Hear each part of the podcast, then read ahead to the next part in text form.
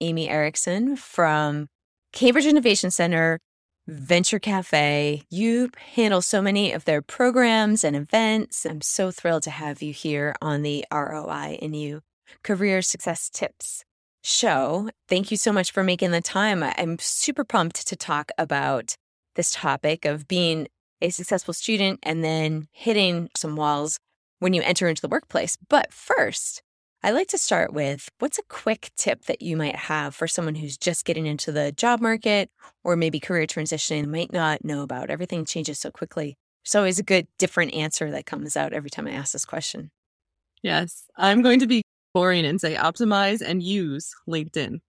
Oh, Connect okay. with people, even if you've only met them a little tangentially a while ago. Send them real, true, honest messages and if they work for a company that you're interested in working for, don't be afraid to reach out and say, Hey, I'd love to work with you. I'd love to work at XYZ company. Could we just have a quick call? I'd love to just hear what it's like. Remember that culture of a company is the most important factor in deciding whether or not to take a position. And so getting to know people that work there already and hearing what they love about their job or about their company can be a real boost but it can mm-hmm. also help you kind of secure that interview. If somebody gives you just that warm introduction to the hiring manager, it's a huge help. That's a really great tip. Has LinkedIn or how you use LinkedIn evolved at all since COVID? There are so many people lately that I know almost exclusively through LinkedIn.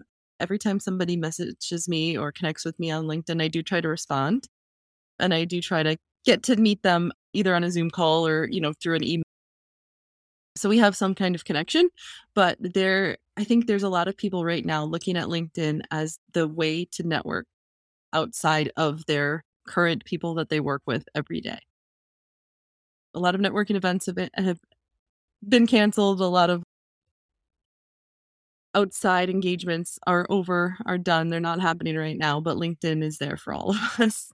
Many great ways that you can engage I've given a lot of LinkedIn talks, especially to recent grads and current students on how they can engage people without being creepy because there's a trick to it.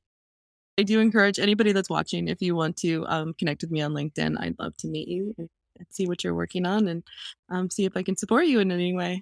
You have such a great network too. That's another great tip is connecting with someone like Amy or myself, then give you access to to our networks so that you can, you know, tap in. It's going to render so many more results when you're searching on LinkedIn and create a possibility to connect with people. I'm close to 6,000 contacts on LinkedIn. I'm not quite there yet, but I, I'm over a thousand. Yes, definitely connect, connect with us. And the other piece too to connecting on LinkedIn is make sure that you have an up to date picture. Like all of these things, I'm sure are in Suzanne's talks. Really make it you. I love that you can now put your pronouns in. You can make yourself very like open and available as you need to be. The open to work tag. I've seen that you can do a quick video instead of just a simple headshot, so that that could be fun too. I haven't explored that yet, but maybe someday soon. Something to do. Something else to do.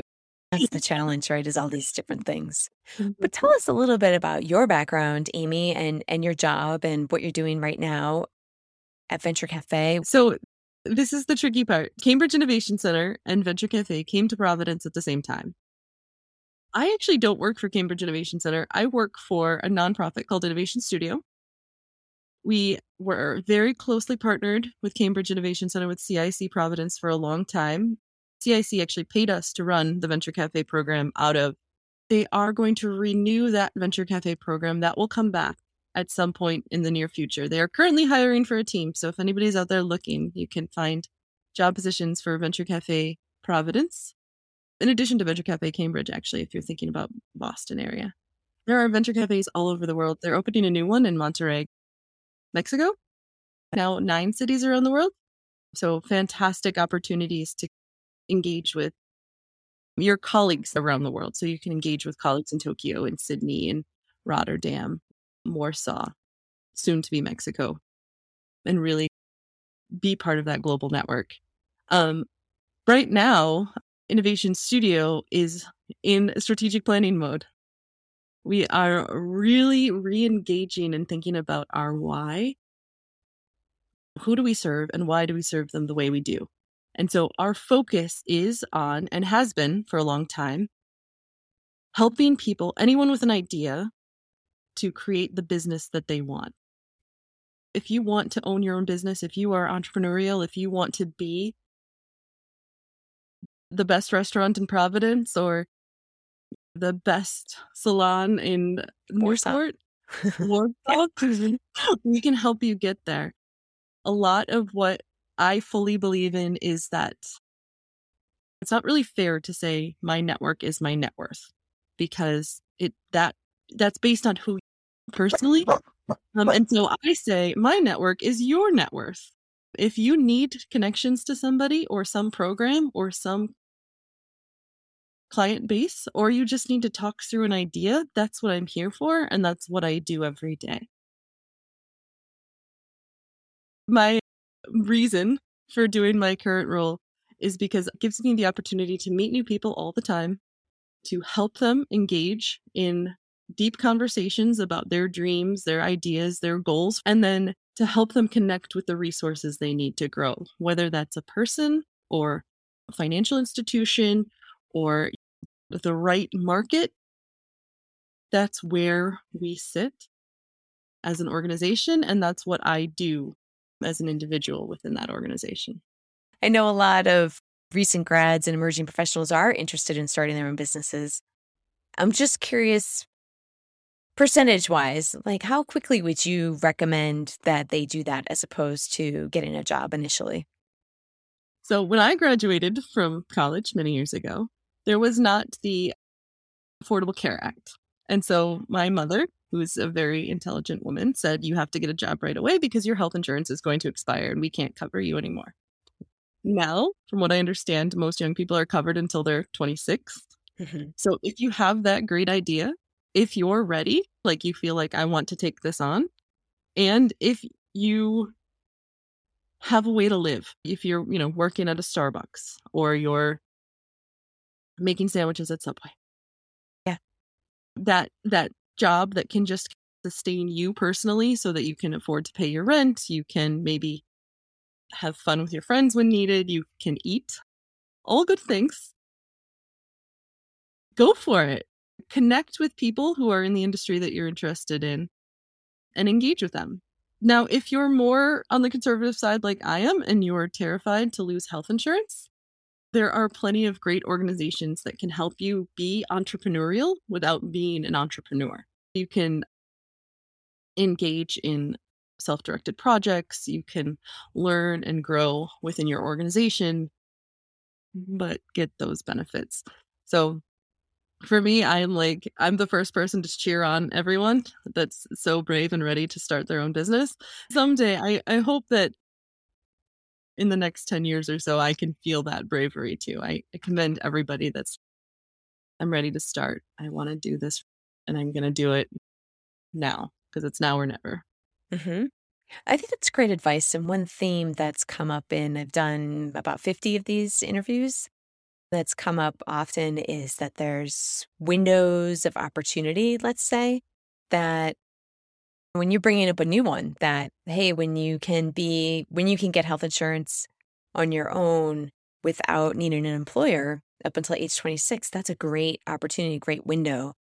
And I would say probably not to start a whole idea uh, from scratch right when you graduate would have thought about it earlier on, or to maybe join a startup, maybe have one or two partners where you are key person in contributing to that organization. It doesn't need to be your idea to get on that roller coaster ride. Yes, exactly. Especially if you are in schools outside of the East Coast, but many East Coast schools right now have entrepreneurship mm-hmm. programs. Um, some of them are certificate programs or minors. Um, I believe some of them you can major in entrepreneurship but you can always take some of those courses and meet people that are thinking about their own ideas because for many of the the founders that I work with that are very young, under 25, under 26 um, age range, a lot of them started as class projects or they started as ideas that maybe one member of their founding team had, convinced all the rest of the team members this is how we can solve it. And then they went through an entrepreneurship accelerator within their university or college, which was wildly helpful. There are also high school programs now. We're living in 2021. You you can almost start a career right out of high school. There are fantastic, successful students who have done so, um, and who then work at that part time while they're going to college or while they're going to university or maybe um, doing other things, but really get that job up and running or that that business up and running while learning and embracing their relative free time of being a young adult. Yes, relative free time. And that was another thing too, is that you have young kids. So I'm sure that takes up a big part of your focus. They have a, a baby and they're like, okay, now's the time I'm going to start a career. And I, I, they want to build their own schedules. They want to work with the clients they want to work with. And that gives them that opportunity to do. Oh, definitely. There's so many different paths. When you decide that you are going to become an entrepreneur, you can test out your own advice. Mm-hmm. Yeah, and I'm probably find it all bad. No, you have lots of great advice to give, particularly.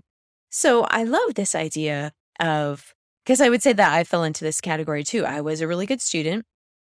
I wasn't the top student, I was not a valedictorian, but I was good at going to school. And I was actually good at going to school and I ran the student newspaper. So I had 40 unpaid staff and we put out a weekly newspaper, which was pretty good considering that there was only about 3,000 students at the college.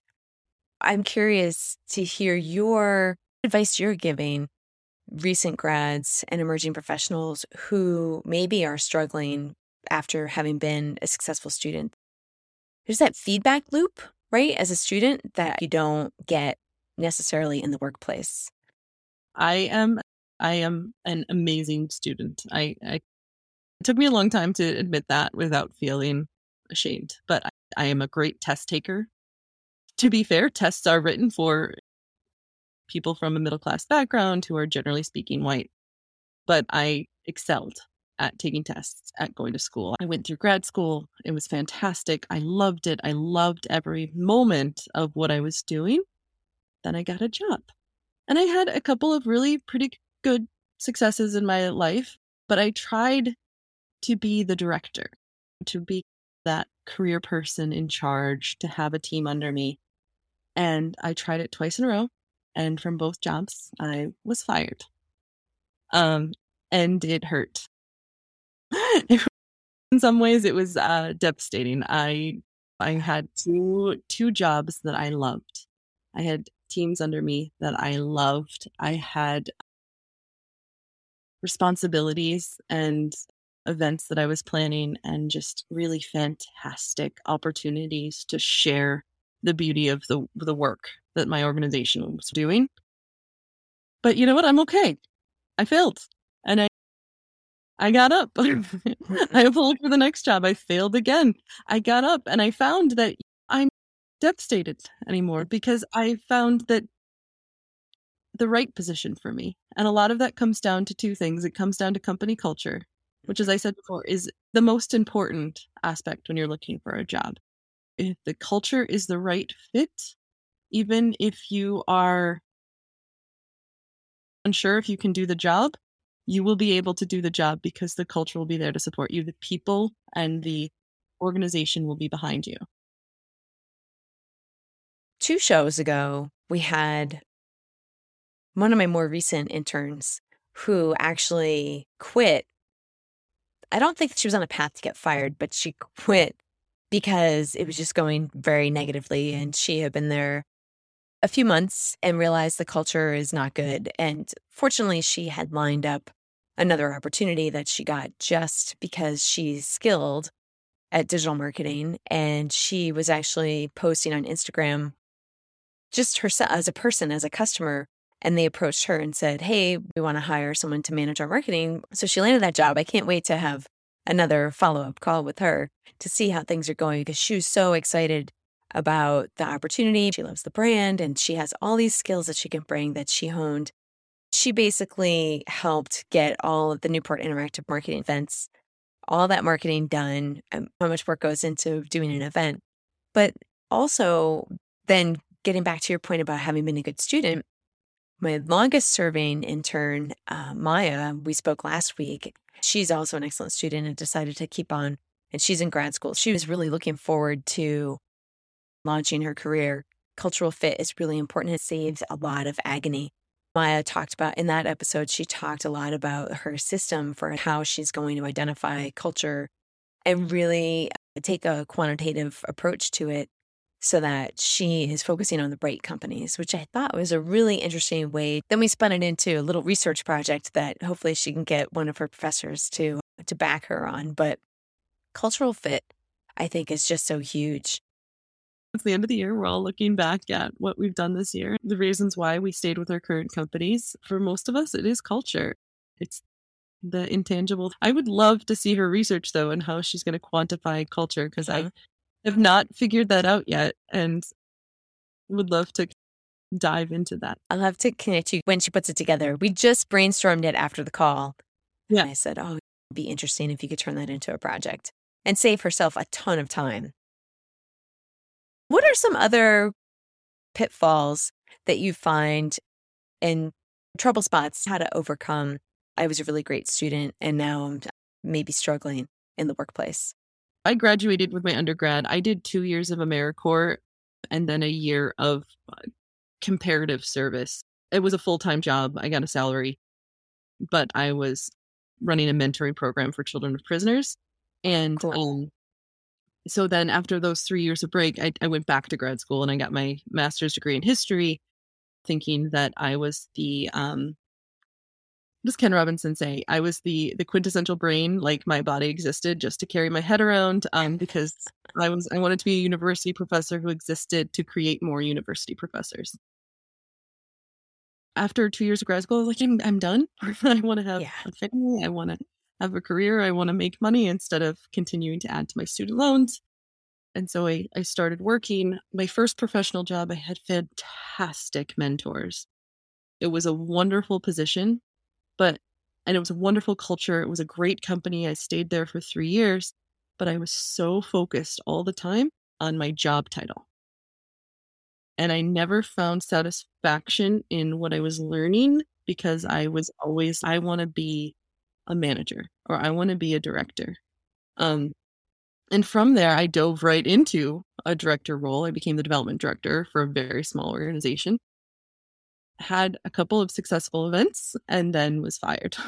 um, and a lot of that was the culture. I was not being supported in the way I wanted to be and kept pointing it out. It became an issue, a long-standing issue. And I, you know, was fired. I left that position. I went to work for a different organization, a mission based nonprofit with a mission that I loved, that I still love and had a very similar experience where I was putting out what I thought was great work, but was not getting what I thought I needed. And because I thought I needed XYZ and the organization felt like I should be able to provide for myself or mm-hmm. take care of handle XYZ, I was ultimately let go from that position as well. Mm-hmm. Um, and that was devastating. From there, I actually I had to continue to look for work, but I I took some time and I just picked up what I thought was just like a quick contractor role, a couple of months, plan a few prep events for Venture Cafe as it starts to come down to Rhode Island, you know, just manage the budget and make sure that the vendors are all the right place, line up a few speakers. Mm-hmm. Um, and it was the right fit. I felt I don't have any business experience. I don't have an entrepreneurial experience, but what I do is I love to listen to people talk and share their story. And for the last, what, three years now, I've been in the position where I get to listen to incredibly intelligent people, incredibly passionate people share what they're working on. And I love, I love it. it. The average tenure in the development department is, I think, 18 months it's not unusual experience that you had. And nonprofits in general are challenging. It's interesting. There's a TED talk that's old that talks about why are we asking people to take pay cuts to work for nonprofits? We need the best minds working to solve our biggest problems. You're supposed to feed yourself on the mission. I also am very involved with the nonprofit that I started. So I see both sides. Nonprofits present a lot of great opportunities, especially for emerging professionals. But I would also say that the culture there is really important. Board will change. That's all very shifting as opposed to working for a larger organization that are more established. Big ships move slow, turn slower. It's really good to talk about this because I don't think that these conversations necessarily happen. One of my professors who taught all the journal, journalism classes was really great about bringing in speakers. We had top journalists in Boston come in and, and talk about what to expect so that you have a good sense of where you're at when you're graduating and you don't walk into something and say, Oh, I didn't realize that I was going to have to work 4 a.m. to noon or midnight to 8. Um, which is which happens in, in journalism. It's a 24 hour news cycle. You got to love it in order to work those shifts. There are other opportunities too. You can work for a magazine, you can work for a weekly, but just to understand what's really out there. Yeah, I would never, I cannot say, oh, don't go work for nonprofits. I, I do fully recommend if that's the role you want. And especially if you want to be in a position like branding, design, marketing, PR for a nonprofit, make sure that it's a mission and a culture that feeds you. Because unfortunately, the pay scale, the hours are long. And at the end of the day, if you're the public face of an organization or you're like a really uh, key member in building that brand, there are going to be people that feel like it's something that they can tear down. um, mm-hmm. it hurts sometimes. Yeah. Um, because you love it and not because you want to be rich. um, That's a really good point. What's come up in these conversations is if you're looking to build out your portfolio, that doing a project for a nonprofit can be a great way to do that. ROI in You is designed to be a, a digital marketing career launcher with all my college classes that I pair students and cohorts with organizations, most often nonprofits or startups, to, to unpack and to come up with a strategy that a lot of these organizations do not have time to do. Students are doing really great work for these organizations that they don't have time. They're so busy with operations. The other piece is that the students working as a cohort have the opportunity to not only learn, but apply skills. And this is something that came up in last week's show it's great to do all these Google certifications, but are you really learning it or are you just ticking the boxes? So we try to match cutting edge knowledge, working with experts, working with real brands, walking out with portfolio pieces. When you go to the interviews that we match you up with, you have things you could talk about. You don't have to answer weird questions like, what's your favorite color? Because they want to sit down and see the work that you've done, and you can talk about that work and what are some of the challenges and what the results were, which is what any interviewer really wants to know. Nonprofits are so grateful that, for that kind of support because most nonprofit leaders recognize that they want to market, they want to share their story. Um, but as you said, they either don't have the time themselves or they don't have the resources to hire somebody to do it for them. And a lot of them want to. They want to hire somebody to be their full time marketing person. They want to um, fair, pay that person a fair wage. They want to give them everything they need to grow and learn in their career. But the way that the world views nonprofits is it's very backwards right now, and it's something that I, I hope is changing. Is there another quick tip as we wrap up that you would want to give for the successful student? What would you tell your younger self in starting out from a successful school career and then into the workforce?